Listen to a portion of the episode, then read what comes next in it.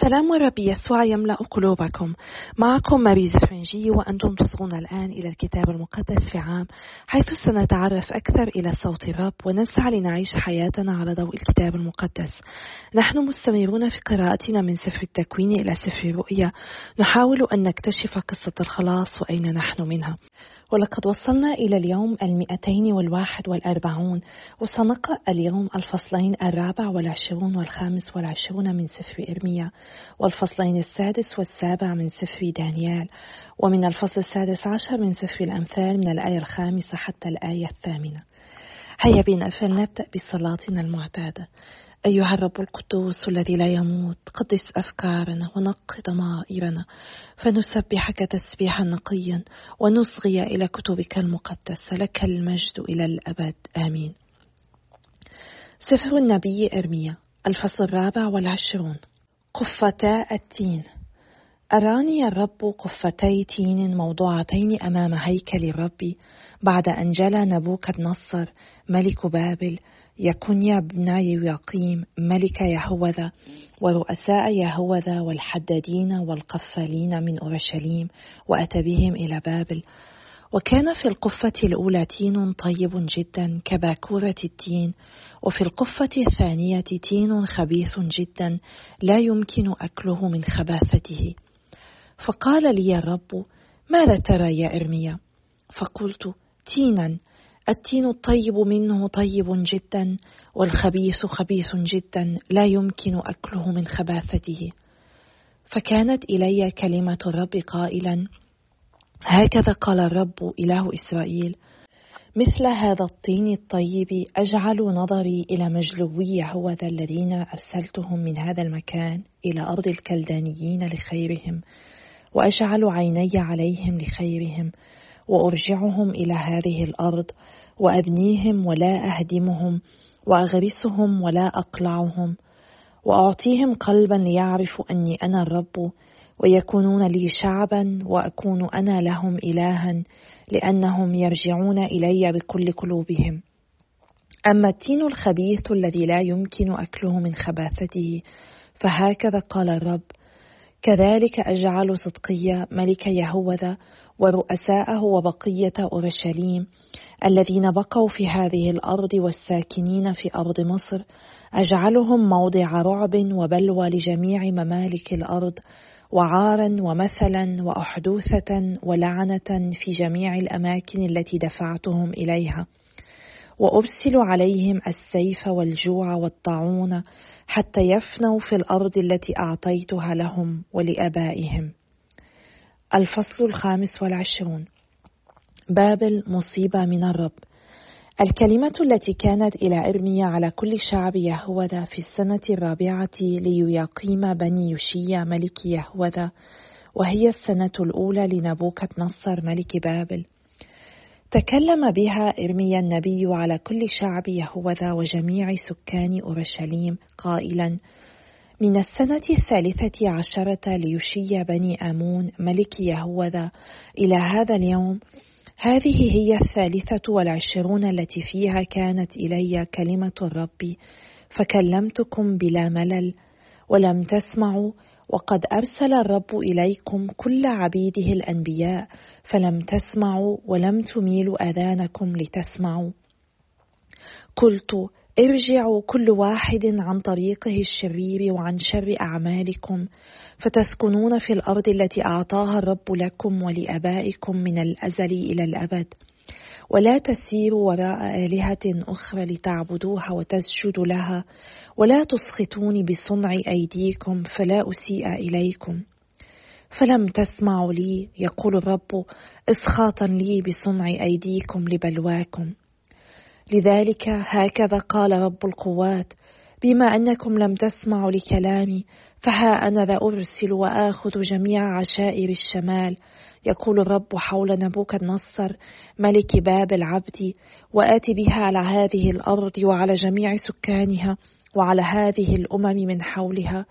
وأحرمهم وأجعلهم دهشا وصفيرا وأخربة أبدية وأزيل منهم صوت الطرب وصوت الفرح. صوت العريس وصوت العروس صوت الرحى ونور السراج. وتكون هذه الأرض كلها خرابا ودهشا وتستعبد هذه الأمم لملك بابل سبعين سنة. وعند انقضاء السبعين سنة أفتقد ملك بابل وتلك الأمة يقول الرب بسبب إثمهم وأرض الكلدانيين وأجعلها دمارا أبديا. وأجلب على تلك الأرض جميع الكلام الذي تكلمت به عليها كل ما كتب في هذا الكتاب. مدخل إلى الأقوال النبوية على الأمم رؤيا الكأس. ما تنبأ به إرميا على جميع الأمم.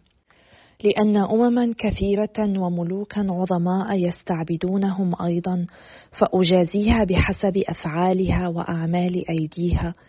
لأنه هكذا قال لي الرب إله إسرائيل خذ كأس خمر الغضب هذه من يدي واسقها جميع الأمم التي أرسلك إليها فتشرب وتترنح وتتجنن من السيف الذي سأرسله بينها.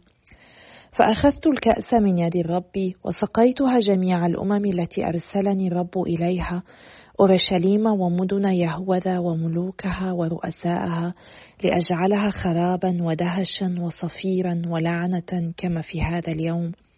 وفرعون ملك مصر وعبيده ورؤساءه وكل شعبه وخليط الأجانب كله وجميع ملوك أرض عوس وجميع ملوك أرض فلسطين وأشقلون وغزة وعقرون وبقية أشدود وأدوم ومؤاب وبني عمون وجميع ملوك صور وجميع ملوك صيدون وملوك الجزر التي في عبر البحر وددان وتماء وبوزة وجميع مقصوصي السوالف وجميع ملوك العرب وجميع ملوك القبائل الساكنين في البرية وجميع ملوك زمري وجميع ملوك عيلام وجميع ملوك ميديا وجميع ملوك الشمال دانيهم وقاصيهم كل واحد بعد أخيه وكل ممالك الأرض التي على وجه الدنيا وملك شيشاك يشرب بعدهم. وقل لهم هكذا قال رب القوات إله إسرائيل اشربوا واسكروا وقيئوا واسقطوا ولا تقوموا أمام السيف الذي سأرسله بينكم. وإذا أبوا أن يأخذوا الكأس من يدك ليشربوا فقل لهم هكذا قال رب القوات بل تشربون شربا فها أنا ذا أشرع في الإساءة إلى المدينة التي دعي اسمي عليها. أفتكونون أنتم أبرياء؟ لن تكونوا أبرياء لأني أدعو السيف على جميع سكان الأرض يقول رب القوات. وأنت فتنبأ عليهم بكل هذا الكلام وقل لهم الرب من العلاء يزأر ومن مسكن قدسه يطلق صوته. يزأر زئيرا على مرعاه وكدائسي العنب يجهر بهتاف على جميع سكان الأرض. بلغت الجلبة إلى أقاصي الأرض لأن للرب دعوة مع الأمم فحاكم جميع البشر وأسلم الأشرار إلى السيف. يقول الرب هكذا قال رب القوات هو ذا الشر خارج من أمة إلى أمة وزوبعة عظيمة تثور من أطراف الأرض ويكون قتل الرب في ذلك اليوم من أقصى الأرض إلى أقصى الأرض. لا يندبون ولا يجمعون ولا يدفنون بل يكونون زبلا على وجه الأرض. ولولوا أيها الرعاة واصرخوا وتمرغوا في التراب يا رؤساء القطيع لأن أيامكم قد تمت للذبح. وللتشتيت حين تسقطون كآنية شهية ويزول كل ملجأ عن الرعاة وكل نجاة عن رؤساء القطيع. صوت صراخ الرعاة وولولة رؤساء القطيع لأن الرب دمر مرعاهم واستولى السكوت على مراعي السلام. من ثورة غضب الرب هجر كالشبل عرينه لأن أرضهم صارت خرابا. من حنق السيف الفتاك ومن ثورة غضبه. سفر النبي دانيال الفصل السادس. وأخذ الملك داريوس الميدي وهو ابن اثنتين وستين سنة. دانيال في جب الأسود حسد الوزراء. وحسن لدى داريوس أن يقيم على المملكة مئة وعشرين قطبا يكونون على المملكة كلها. وعلى هؤلاء ثلاثة وزراء أحدهم دانيال ليؤدي الأقطاب الحساب إليهم فلا يلحق الملك ضرر. ففاق دانيال الوزراء والأقطاب لأن روحا بارعا كان فيه. فكان في عزم الملك أن يقيمه على المملكة كلها.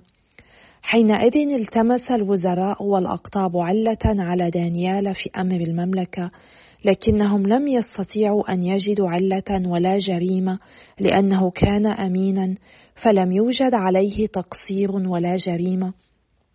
فقال هؤلاء الرجال إننا لا نجد علة على دانيال هذا إلا أن نجدها عليه في شريعة إلهه.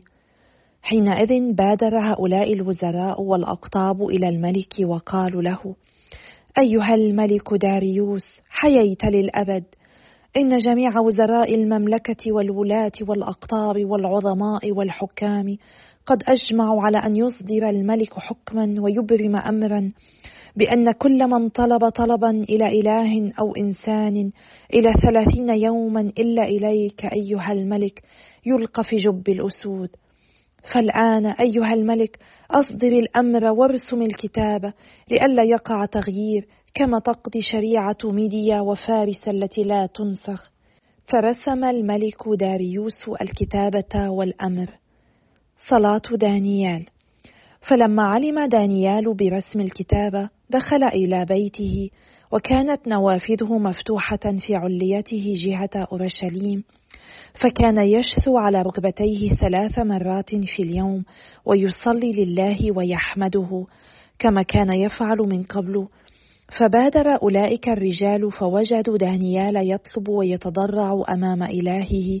حينئذ اقتربوا إلى الملك وتكلموا في أمر الملك قائلين ألم ترسم أمرا بأن كل من يطلب شيئا إلى إله أو إنسان إلى ثلاثين يوما إلا إليك أيها الملك يلقى في جب الأسود؟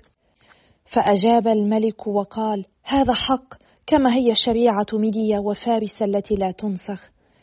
فأجابوا وقالوا أمام الملك إن دانيال الذي من بني يهوذا المجلوبين لم يعبأ بك أيها الملك ولا بالأمر الذي رسمته بل ثلاث مرات في اليوم يطلب طلبه.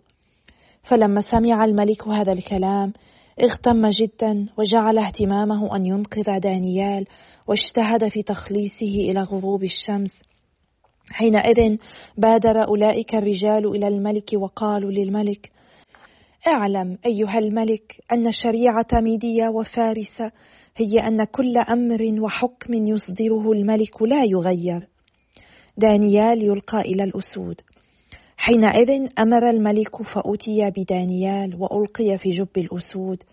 فتكلم الملك وقال لدانيال إن إلهك الذي تواظب على عبادته هو ينقذك. وأتي بحجر فوضع على فم الجب وختمه الملك بخاتمه وخاتم عظمائه لئلا يتغير شيء في أمر دانيال. ثم مضى الملك إلى قصره وبات صائما ولم تدخل عليه سراريه ونفر النوم عنه. وفي الغداة قام الملك عند الفجر وأسرع في الذهاب إلى جب الأسود. ولما اقترب الملك من الجب نادى دانيال بصوت حزين وخاطبه قائلا يا دانيال عبد الله الحي هل استطاع إلهك الذي تواظب على عبادته أن ينقذك من الأسود؟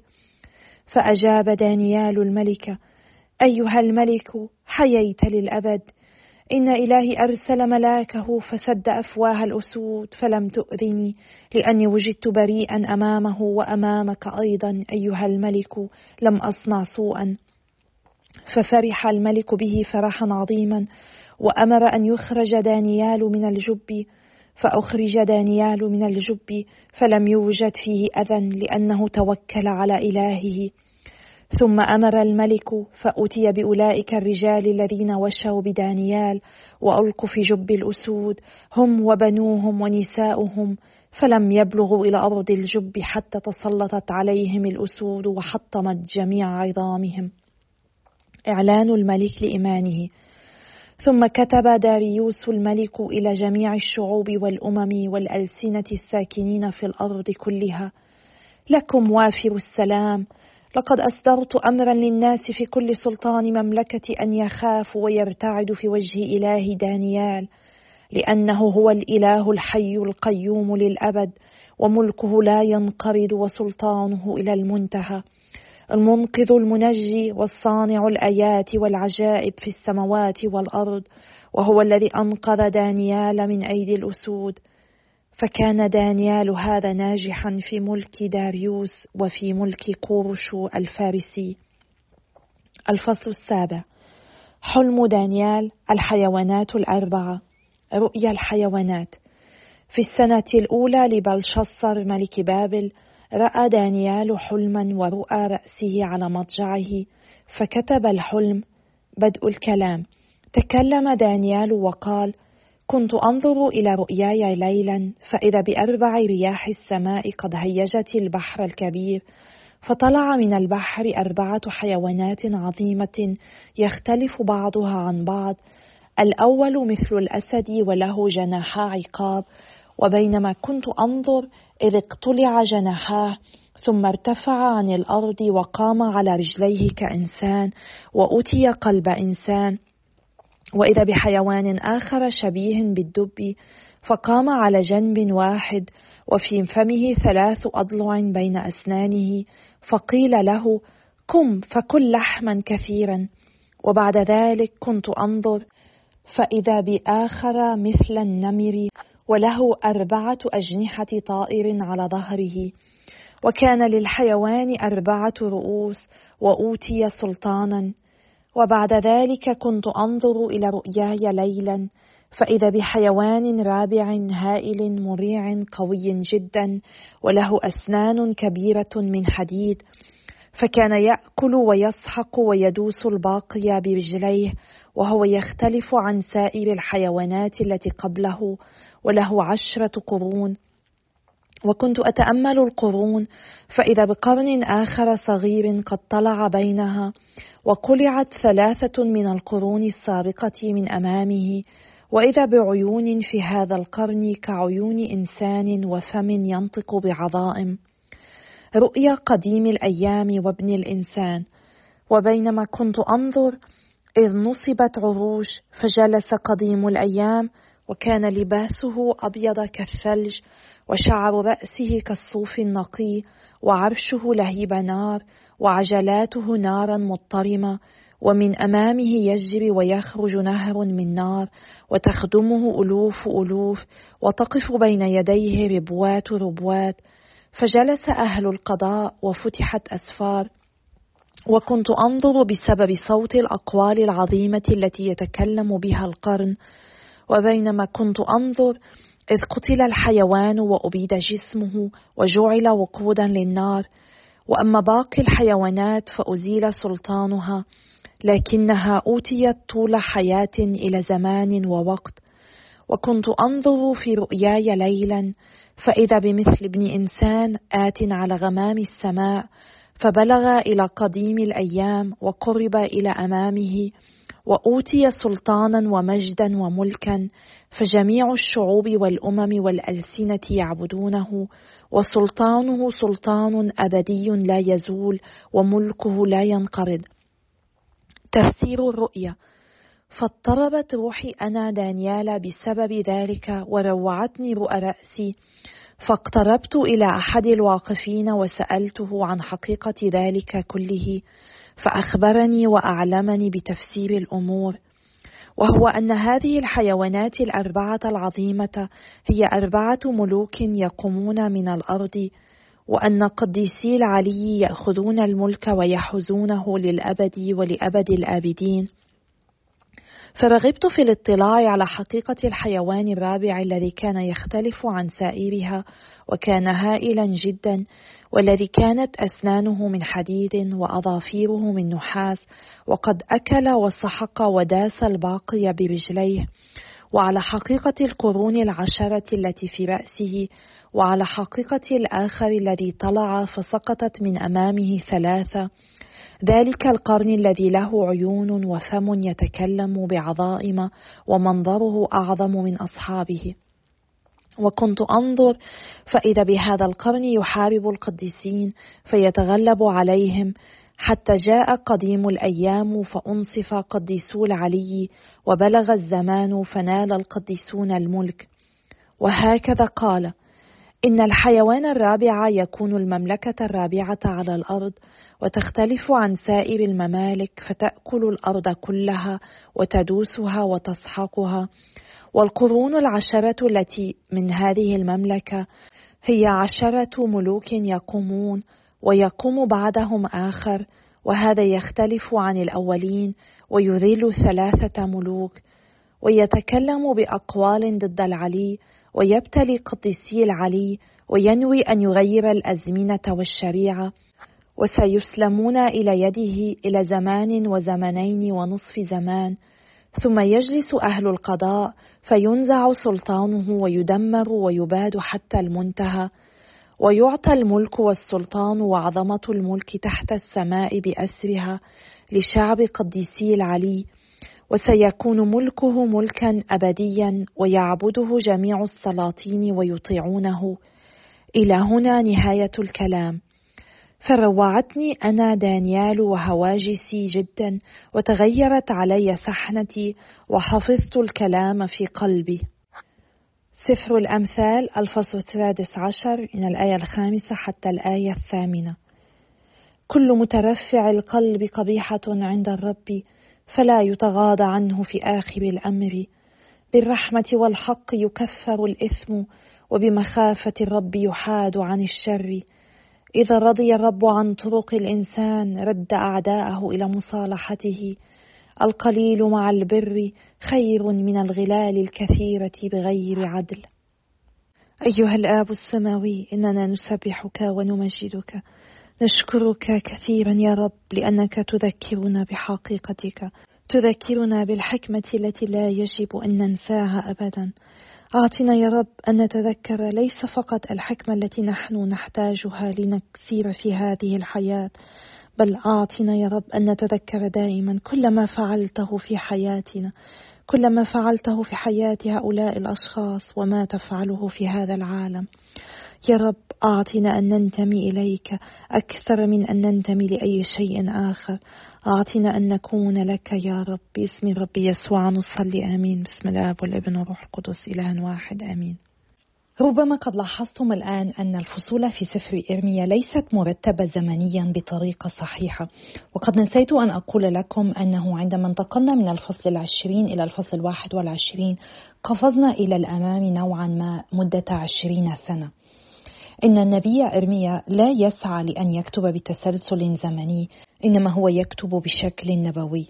اليوم في الفصل الرابع والعشرين سمعنا في إرميا عن الملك صدقيا الذي تمت في عهده الموجة الأخيرة من السبي إلى بابل. ورأى في رؤيا هنا النبي أرميا سلتين من التين إحداهما جيدة والأخرى سيئة. ويمثل التين الجيد أولئك الذين تم سبيهم إلى بابل. ليس لأنهم كانوا جيدين في ذواتهم بل لأن قلوبهم ستتجاوب مع الله وسيحفظهم ويعيدهم إلى أرضهم. أما التين الرديء فكان يمثل الذين بقوا في أرض يهوذا أو ذهبوا إلى مصر لعلهم اعتقدوا في غطرستهم أنهم سيباركون إذا بقوا في أرضهم أو هربوا إلى مصر. ولكن الحقيقة كانت عكس ذلك لأن الله سيستخدم السبي لتنقية المسبيين نحن غالبا ما نظن أننا مباركون إذا كانت الأمور تسير على ما يرام وأننا ملعونون إذا لم يكن الأمر كذلك. ولكن كل شيء هو هدية من الرب. الضيق بركة إذا جعلنا أقوى والنجاح لعنه إذا اغرانا بالابتعاد عن الله. إذا كنت تواجه ضيقا فاطلب من الله أن يجعلك تتقوى لأجله. وإذا كانت الأمور تسير على أحسن ما يرام فالتمس من الله أن يستخدم نجاحك وما يحدث في حياتك لأجل مجده. نحن ندرك أن إرميا كان من بين الذين ذهبوا إلى مصر حيث بقي مع شعب الله يتنبأ لهم. هو بقي مع الذين اعتبروا التين الرديء رغم أنه لم يكن تينا رديئا. إنه كان رجلا صالحا عمل بكل ما طلبه منه الله. وقد اعتنى الرب بالمسبيين في بابل وهناك تغيرت قلوبهم وأصبحت مركزة على الله. نرى كيف أن الله استخدم الملك نبوكد نصر كي يحقق ذلك رغم أن هذا الملك استعبد وقتل الكثيرين ولكن الله يستطيع دائما أن يجلب خيرا من كل شر ليحقق إرادته. تماما كما استعمل الرب خيانة يهوذا ليحقق منها خلاص البشرية. وهكذا الرب من وراء السبي وكل ما فعله نبوكد نصر استطاع أن يغير شعبه. وعندما أعاد شعبه إلى أرضه بعد السبي توقفت نهائيا عبادة الأوثان. وعاد الشعب يسعى لأن يسير مع الرب بكل أمانة. ونحن رأينا كيف أن هذا كان يتحقق في سفر دانيال الفصل السادس عندما رأينا مرة أخرى رفض بني إسرائيل لكي يتصرفوا مثل الشعب الذي يحيط بهم. هذا يذكرنا بدعوة كل واحد منا ألا نتشبه بهذه الدنيا كما قال لنا القديس بولس في رسالته إلى أهل روما لا تتشبهوا بهذه الدنيا بل تحولوا بتجدد عقولكم لتتبينوا ما هي مشيئة الله أي ما هو صالح وما هو مرضي وما هو كامل. نحن مدعوون للقداسة علينا ألا نسعى أن نشبه أبناء هذا العالم بل أن نشبه القديسين أن نشبه الرب يسوع أن نكون قديسين أن نكون كاملين كما أن أبانا السماوي الكامل القدوس. لقد رأينا هنا مثل دانيال والرجال الثلاثة الذين رفضوا أن يتشبهوا. بالأشخاص الذين عاصروهم بل سعوا لأن يثبتوا وأن يكونوا أمنين لكل ما كان يطلبه الرب منهم. سمعنا اليوم القصة المشهورة لدانيال الذي حكم عليه بأن يطرح في جب الأسود لأنه استمر بالصلاة لإلهه الذي عبده دائما. وهو اعتمد على الله وحده لكي يمده بكل ما يحتاجه. حتى إن الملك قال له إن إلهك الذي تعبده دائما هو ينقذك. حتى عندما نكون أمناء لله سيكون هناك أشخاص يتآمرون علينا كما حدث مع دانيال.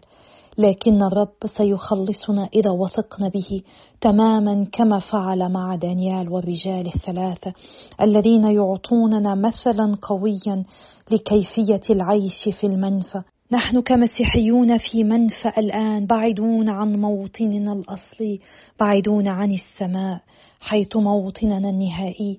وعلينا أن نسعى بكل لحظة من حياتنا على هذه الأرض. أن نشهد بكل أمانة وثبات للرب. بدأنا اليوم في الفصل السابع بسلسلة رؤى دانيال حيث رأى أحلاما ورؤى كثيرة لم يفهمها. هو قد حلم اليوم بحيوانات أربعة كانت تمثل أربع ممالك عالمية وبكبش وتيس يصفان اثنين من تلك الممالك بتفصيل أكثر. وتعلن رؤى دانيال أن المسيح سيكون حاكما لملكوت روحي سيغطي على كل الممالك الأرضية ويفوقها قوة. وتساعدنا هذه الرؤى أن ندرك كيف نفسر التاريخ في ضوء ملكوت الله الأبدي. ونقرأه هنا يرمز إلى المسيح بالأزلي أو قديم الأيام. هذا يذكرني بشيء مهم جدا. إن الله هو الوحيد الثابت. هو قديم الأيام وهو الأزلي. حتى عندما نحن نعيش في أوقات غير مستقرة إن الله قديم الأيام الأزلي الذي كان ويكون وسيكون إلى الأبد ينتصر على كل شيء وهو يدعونا لكي نكون جزءا من ملكوته. نعم هو قد دعانا لنكون أبناءه وبناته. فلنعش في ظل حماه ولنتذكر أن كل شيء زائل وحده الله ثابت وحده الله الأمين. مهما تعلقنا بأحبائنا بأهلنا وإخوتنا وأولادنا إن الكل زائل فقط الرب وحده دائم ثابت باق إلى الأبد أزلي. فلنأخذ بعض الوقت ونتأمل في حياتنا ونتذكر أن كل شيء هو تحضير لأبديتنا مع الرب في السماء. ولنستمر بالصلاة من أجل بعضنا البعض. نحن بحاجة إلى صلوات بعضنا البعض وإلى نعمة الرب.